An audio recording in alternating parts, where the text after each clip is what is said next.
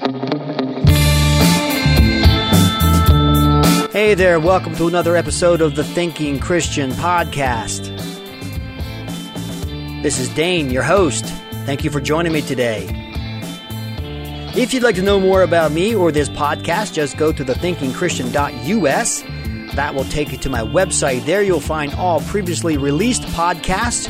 You can listen to them, download them, interact with them, comment on them. Um, there's also some other information about me and this podcast on that website. Feel free to browse.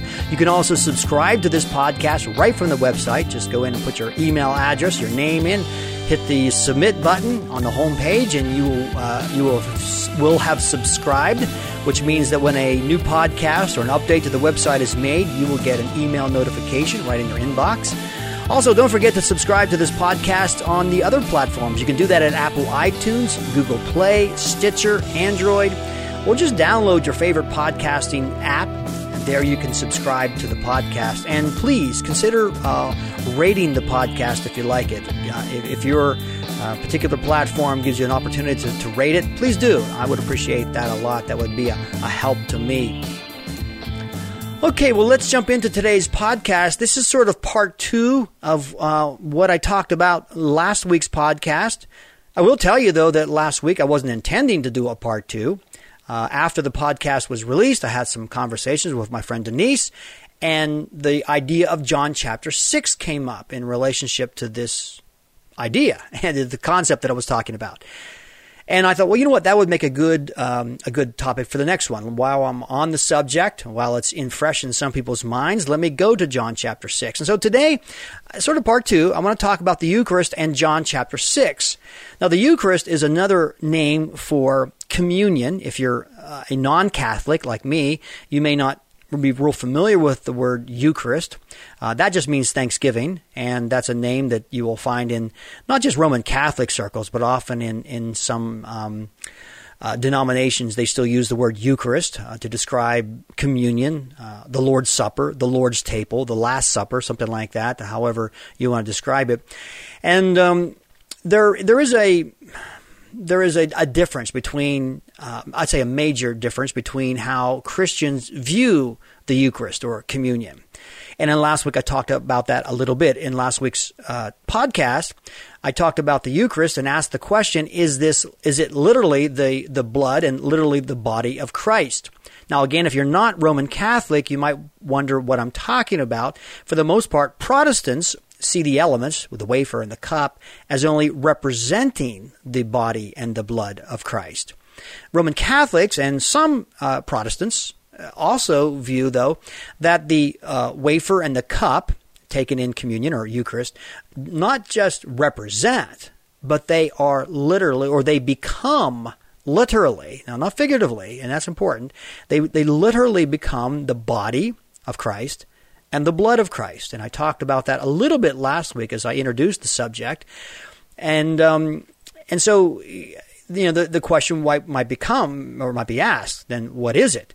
Now I talked about it a little bit last week, like I said, but this week I want to talk about John chapter six because uh, those who feel that the wafers and the cup that they do become the body and blood literally not figuratively, but literally the body and blood of Christ during communion or during the Eucharist, generally rely on John chapter 6 as a way to explain their belief.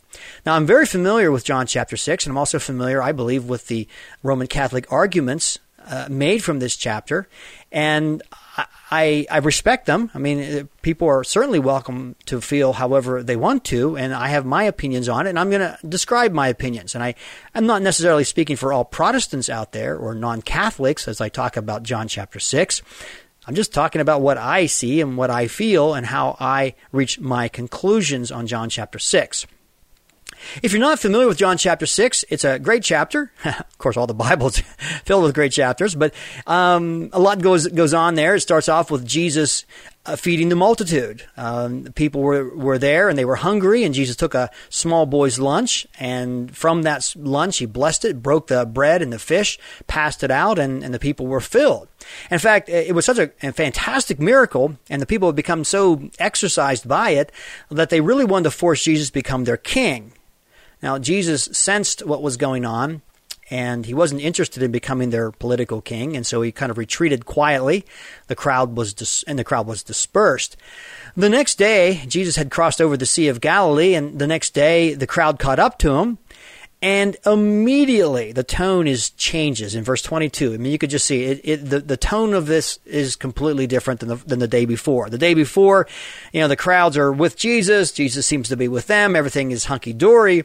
But in um, John chapter 22, uh, 6, John chapter 6, verse 22, the tide changes and the feeling is different. And I think the reason why is because when the people came to Jesus, they wanted to eat again. That's what they were interested in doing. They were interested in more food. He had fed them the day before, and they came to him to be fed again. And, um, you know, Jesus is not a, a, genie in a lamp. You don't just rub the lamp and make your wish, and, genie, and Jesus produces it like a genie. And I think he was put off by their approach. I think his, his hopes for the people had been that they would seek him out the next day and say, well, that was a fantastic miracle. You truly are from God. Now teach us the ways of God. You know, show us how to become followers of God but they didn't. They actually came out and they wanted to be fed again. And instantly, he, he seems to be at odds with them. And he points this out. You know, you're only here for food. And he says to them in verse 27, don't labor for the food that perishes, but labor or, or work for the food that endures to eternal life. And um, they ask him in verse 28, they said, well, what are the works of God then? If we're supposed to work the works of God, what are those works? Uh, which is an interesting and good question. And Jesus at verse 29, very important verse here, uh, which I think begins to set the tone for John chapter 6, or the remaining part of John chapter 6. Jesus said, This is the work of God, that you believe, that you believe in him whom he sent. And so Jesus seems to be making the point here's what work you can do, here's what God is interested in having you do. He wants you to believe. Now, the reason why I'm stressing that is because he makes this point over and over again in John chapter 6. And, you know, because the people say, well, you know, well, what sign you can perform that we can believe? Well, okay, we want to believe, but what sign? You know, and, and they said, well, you know, hey, wink, wink, our fathers ate manna in the desert. Again, they're, they're, they're just asking for more food. And Jesus at this point, and I think this is important, again, they came to him for food, and so you, and he's not going to give them the literal food now. He's going to give them a lesson, but he's going to use this idea of food. He takes the subject that they have brought up, food, they want something to eat, and he uses that as a way to explain something. So he's he's, he's taken on this this this um, oh, this suggestion for food. Um, and he's and he's going to work with it, which is is what he did oftentimes. You know, when somebody came to him with something, he he he took that and just kind of turned it around into a spiritual lesson. Um, and so, uh, you know, they, they, they asked for food. And he said, you know what? Uh, Moses gave you the, the manna from heaven, the bread from Hannah, but my father gives you true bread. And they said, okay, well, we want that bread. And now, Jesus is not, I don't believe, talking about bread in sense of you know that which is pounded out from wheat and flour and you know and, and sugar and all the things that go into bread.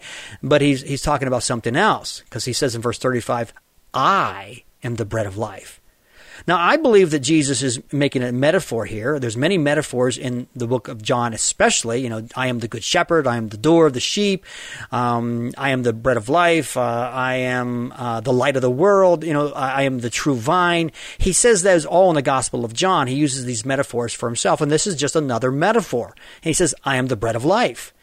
And if you, if you, um, and he who comes to me will never hunger. Believe, verse 30, there it is, verse 35 again. If you believe, you'll never thirst.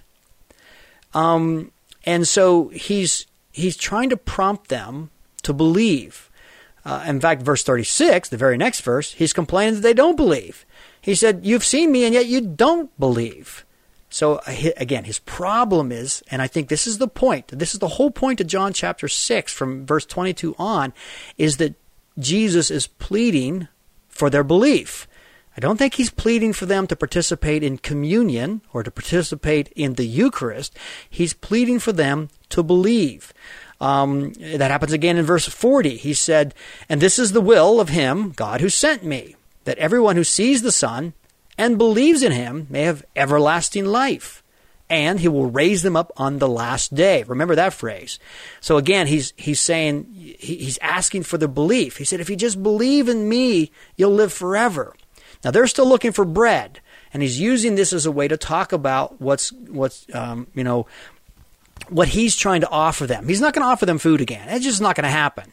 What he's trying to get them to understand is, is a spiritual reality. Now, I, I got to pause at this point to say that this is what the book of John repeatedly shows us, and that is that Jesus says something, he's taken literally, and he's taken wrongly. In other words, people hear his words and they assume wrongly that he that he means it literally. This happens over and over and over in the book of John, and I believe it's happening here in John chapter 6. Let me give you an example, a couple of examples. In John chapter 2, Jesus tells the Pharisees, he said, Destroy this temple, and in three days I'll build it back up. And they scoffed at him. They said it took 46 years to build this temple. Now, of course, Jesus didn't mean the temple, the building in Jerusalem, but he, he said something to them. He, he meant something by it, but they the problem is they took him literally. Okay, and that's that's that's a reoccurring theme. Just remember that this is a reoccurring theme in the Gospel of John. He says something, and the mistake is to take him literally. John chapter 3, Jesus is talking to Nicodemus, and he says, uh, You will not see the kingdom of God unless you're born again. Now, what's Nicodemus' response to that? Well, he takes him literally. He says, Well, how can a man who's old get back into his mother's womb? You know, he hears the words, and he's he, he's really trying to figure it out, but he takes him literally, and Jesus corrects him. It's it's not not to be understood literally.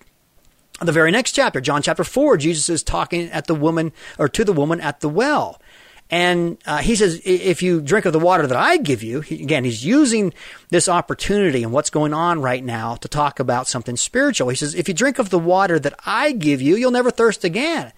And she says, Well, how, now I'm paraphrasing, how are you going to get that water? You know, you don't have a rope. This well is deep. You don't have a bucket. She took him literally. And that was a problem. He didn't intend for this to be taken literally. He's talking about something on a spiritual level, and the mistake is he's being taken literally. This happens again in John chapter 8. He tells the, the uh, Pharisees, You are of your, your father, the devil. Your, your dad's Satan.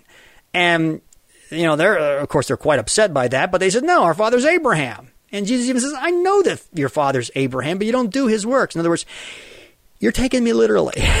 I know you. I know who your ancestor is. I know that very clear.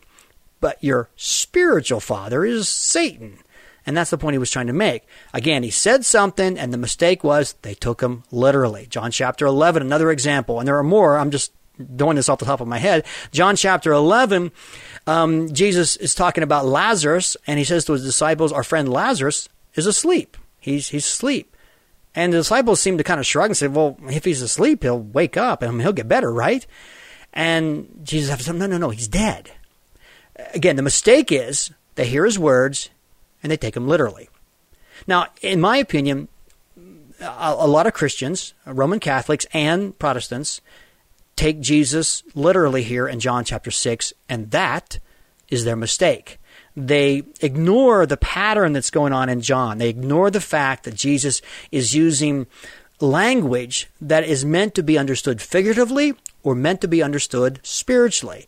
And the mistake is they assume it's literal. And this, I believe, is a huge error. Uh, it ignores what's been going on here. Jesus has already made it clear in a couple verses as we walk through this chapter. Three times, he's asking them for their belief.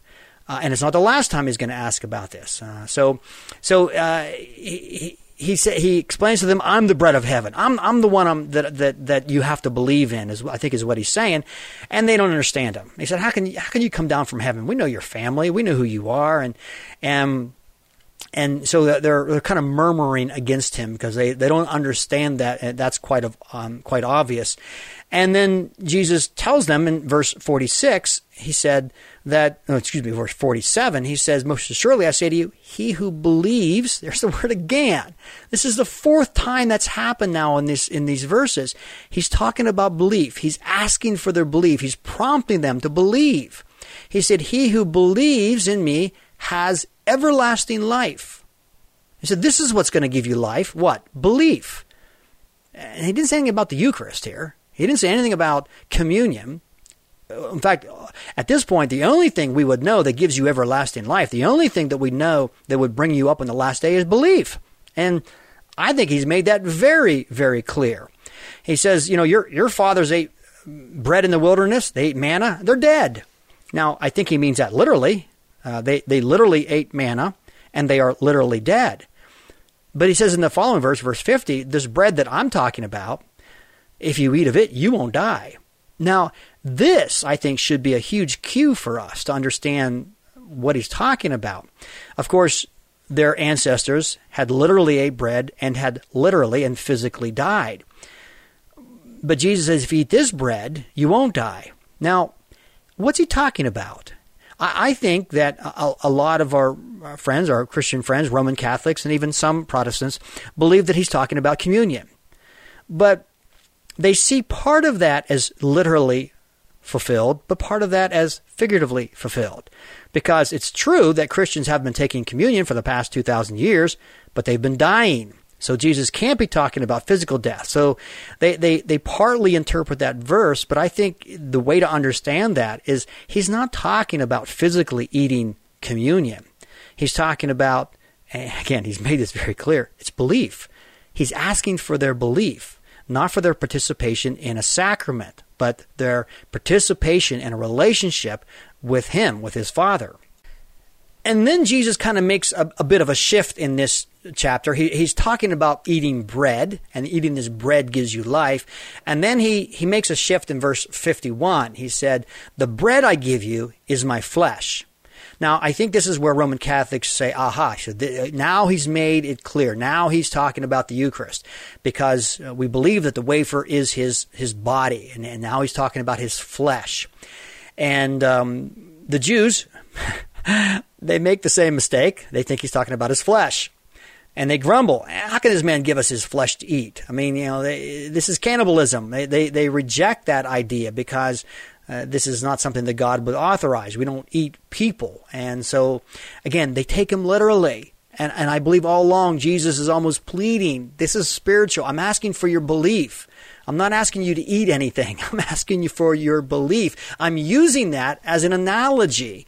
Um, again, just like the woman at the well, when he asked her for a drink, uh, he used that as a way to kind of to, to launch off into an evangelistic conversation with her using the, the, the, concept of water and thirst to introduce spiritual truth. And this is exactly what he's doing here from the very beginning, that he's using the idea of food and bread and, and now of, of meat or flesh uh, to introduce an idea here, which I believe has all along been spiritual because he keeps asking for their belief, which is a spiritual thing. And then in verse 54, well, let, let me let me just pause here for a second on something else. Um, Roman Catholics are, are quick to point out at this point, and, and I agree with them, that Jesus kind of ratchets it up a little bit because he there's a shift in the Greek here about the language being used for, for eating the flesh and it's no longer sort of like uh, dinner type of eating, but kind of uh, the Greek word. And I don't uh, read Greek, but I've looked it up. It means to to munch or to grind. Um, picture now a devouring kind of meal. This is almost an impolite devouring, just kind of grinding. You know, picture a dog eating a bone. You know, just kind of really kind of grinding it. And and again, Roman Catholics will point out that this language here being used by Jesus indicates that he means he intends to be taken literally. This is literally eating, they'll say. I, uh, Tim Staples, a very famous, uh, excuse me, very famous Roman Catholic apologist, makes this point that when Jesus does this shift in the language, he said it could be more clear that he's talking about literally eating. And my question is, why? Why would you believe that? Uh, there is no principle that I'm aware of that whenever Jesus uses harsh language, whenever he uses unique and and uh, bold language, that we're somehow to take him literally. As a matter of fact, I would suggest that almost the opposite is always true.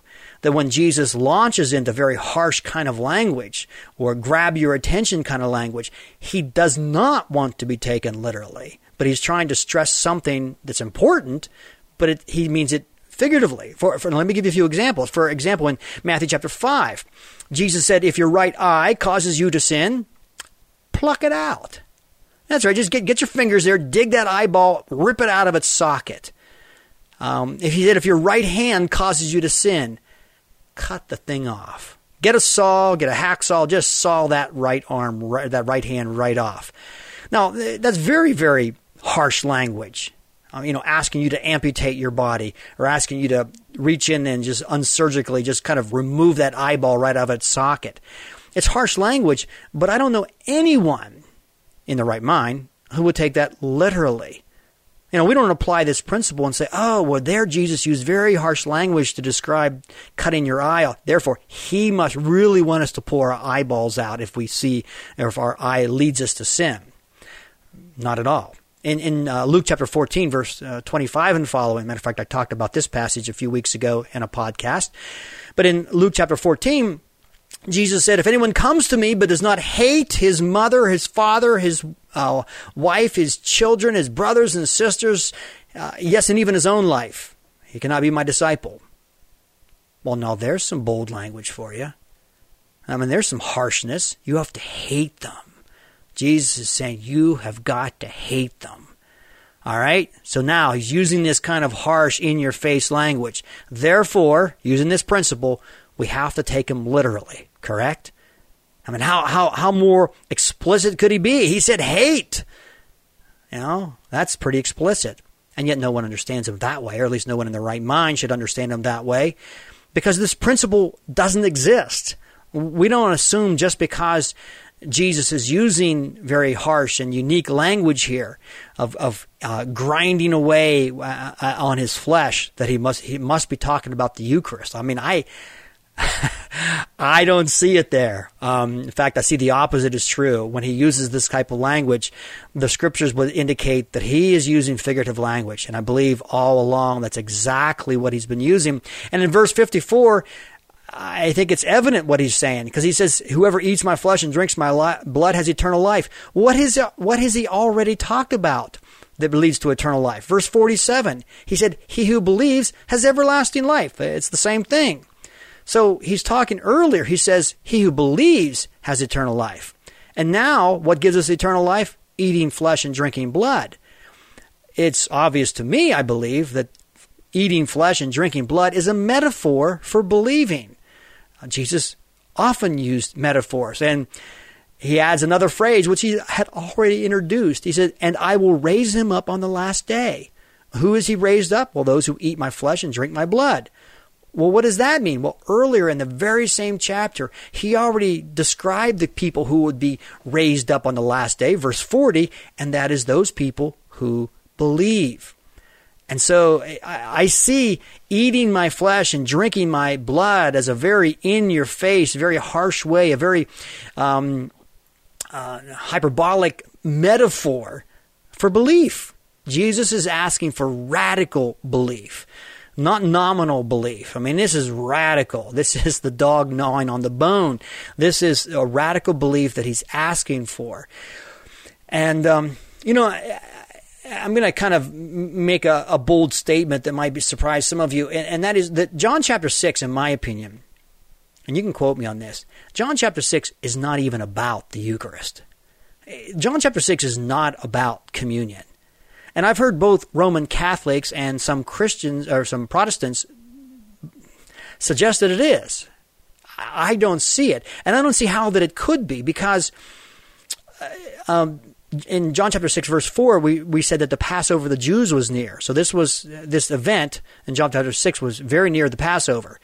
But this is not the final Passover. In other words, this is one full year, at least one full year before Jesus instituted the Eucharist or instituted communion at the Last Supper. Remember, he did that during the Passover meal. In the upper room, he was celebrating Passover with his disciples, and during that meal, he kind of changed things us and, and changed things up and brought us what we call communion or, or, or the Lord's Supper, uh, Eucharist. But the events in John chapter 6 occur one full year before any of that is introduced.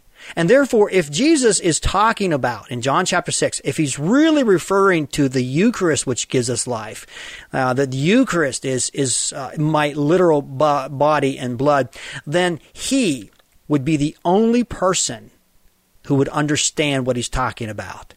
There would be no one present who would even have a clue what he's referring to. Not a clue. Because that's a full year away from that, this event. I mean, it's not like Matthew was going to lean over to Thomas and say, Tom, what's he talking about? I don't understand. And, and Thomas says, oh, come on, Matt. Don't you understand it? He's talking about the Eucharist. I mean, that's not going to happen. No one knows it. And I think that's a huge, huge problem for anyone who insists that John chapter 6 is about the Eucharist. Because if your method of interpretation, if you have a method that you're applying to a passage, and that method results in interpretation of a passage which um, reveals that the original hearers or the original readers of the passage didn't know what was going on, couldn't have understood it, then you have a wrong method of interpretation. Uh, it, it has to be the completely the opposite. Our method of interpretation has to include the fact that the original hearers or readers or whatever you know whatever it is, if it's written or if it's heard, that that the original hearers they had to have an understanding. In other words, there was there was something meant for them.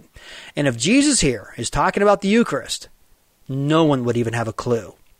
And and I, I believe that's a good indicator. That's not the subject here. Now they would have a clue about belief because he's he's asked for the belief a lot, and he's encouraged people to trust him, encouraged people to put their faith in him. That they could understand. Now, whether they do or not is another another point, but they could understand that. But there's no way possible for them to even un- begin to understand that he's talking about an event that happens one full year later. Um, now, uh, there is another occasion where Jesus says, you know, he's telling them something. His disciples said, "You're not going to understand this now, but you will later." And so, I, I, you know, I give that I understand that there are times where Jesus is telling them something which later will be revealed to them, but he also made it clear to them, and he didn't say that here.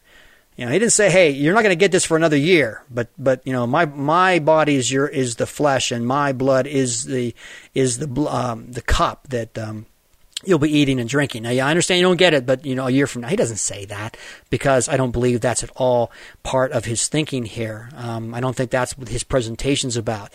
His early uh, listeners are understanding this or could understand this only as one thing, and that is belief. And you know, I, Peter gets it. I really think Peter gets it near the end because when people, again, they misunderstand him, they take him literally, which a lot of Christians do here. They take him literally and they leave because they don't understand him. They don't understand what he's talking about. And even some disciples of Jesus at this point, they leave because they don't understand him. They're taking him literally. That's the problem. Jesus doesn't intend for this to be understood literally. He's not talking about literal eating and drinking. He's not, that's not at all what he's talking about. He's talking about belief. And so they leave him because they don't understand. But he turns to his, his probably his closest disciples, the 12, and he says, well, Are you going to leave me too? And um, Peter speaks up. And he said, his answer is, Well, to whom, to, we go, to whom can we go? I mean, you have the words of life, is what he said. Uh, and it's interesting. He said, Also, we have come to believe and know that you are the Christ. He got it. He got it. He, he didn't say, oh, well, where else can we go because you have the, the cup and the wafer. You know, we have to eat your flesh and drink your blood. You know, we have to stay. In... No, he said, we believe. And it's your words that give us eternal life. It's the spiritual understanding. So Peter gets it here at the end. He, he, he gets it, I believe. And, and I think we have to follow suit that Jesus is not talking about communion. He's not talking about the Eucharist. You know, Paul says in Romans chapter 14, and I understand it's a little bit different context, but he said the kingdom of heaven is not eating and drinking. Um, it, it's not what goes in our mouth that makes us pure or even defiles us. Uh, Roman, or Matthew chapter 7. Mark chapter 7, I'm sorry. It's not what goes in our mouth that defiles us. And I don't believe it's what goes in our mouth that makes us holy and pure before God. But it's what comes out of it. Um, you know, it, it's the life that we live. I don't believe that communion will save anybody. I don't think the Eucharist and having a right relationship with the church through the Eucharist is going to save a soul out there. Because a person can go through the motions. They can stand in line, they can get the wafer, they can drink the cup, and then they can go out and live with a heart rebellious towards God. How in the world is a person who has a heart rebellious towards God going to be considered saved? Nowhere, nowhere would Scripture ever support that. And so communion doesn't save a person. What save a per- saves a person is a right relationship with God through Jesus Christ by doing what he's asked repeatedly in John chapter 6, and that is to believe. Now, someone might say, well, what's, you know, what's at stake here, Dane? Uh, if, if I believe that the, that the, the Eucharist is the body and the blood of Christ, or I believe it represents the body and blood, what's really at stake? And that's a great question. I'm not sure I can answer it, but I'll say this as far as I can understand, nothing's really at stake. I don't see a, a, a, particular sin attached to believing that the, that the elements are representative of his body and blood or that they are literally his body and blood. I, I will say this it's, it's not about it's not about the elements changing to become the body and blood. It's about us changing to be like Jesus Christ. That's the heart of this whole thing.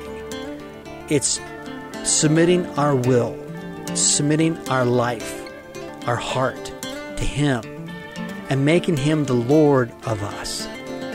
It's not about what goes in our mouth, it's what we live, it's who we are in Jesus Christ. And with that, I will close another podcast. Thank you for joining me, and I hope to see you next time on The Thinking Christian.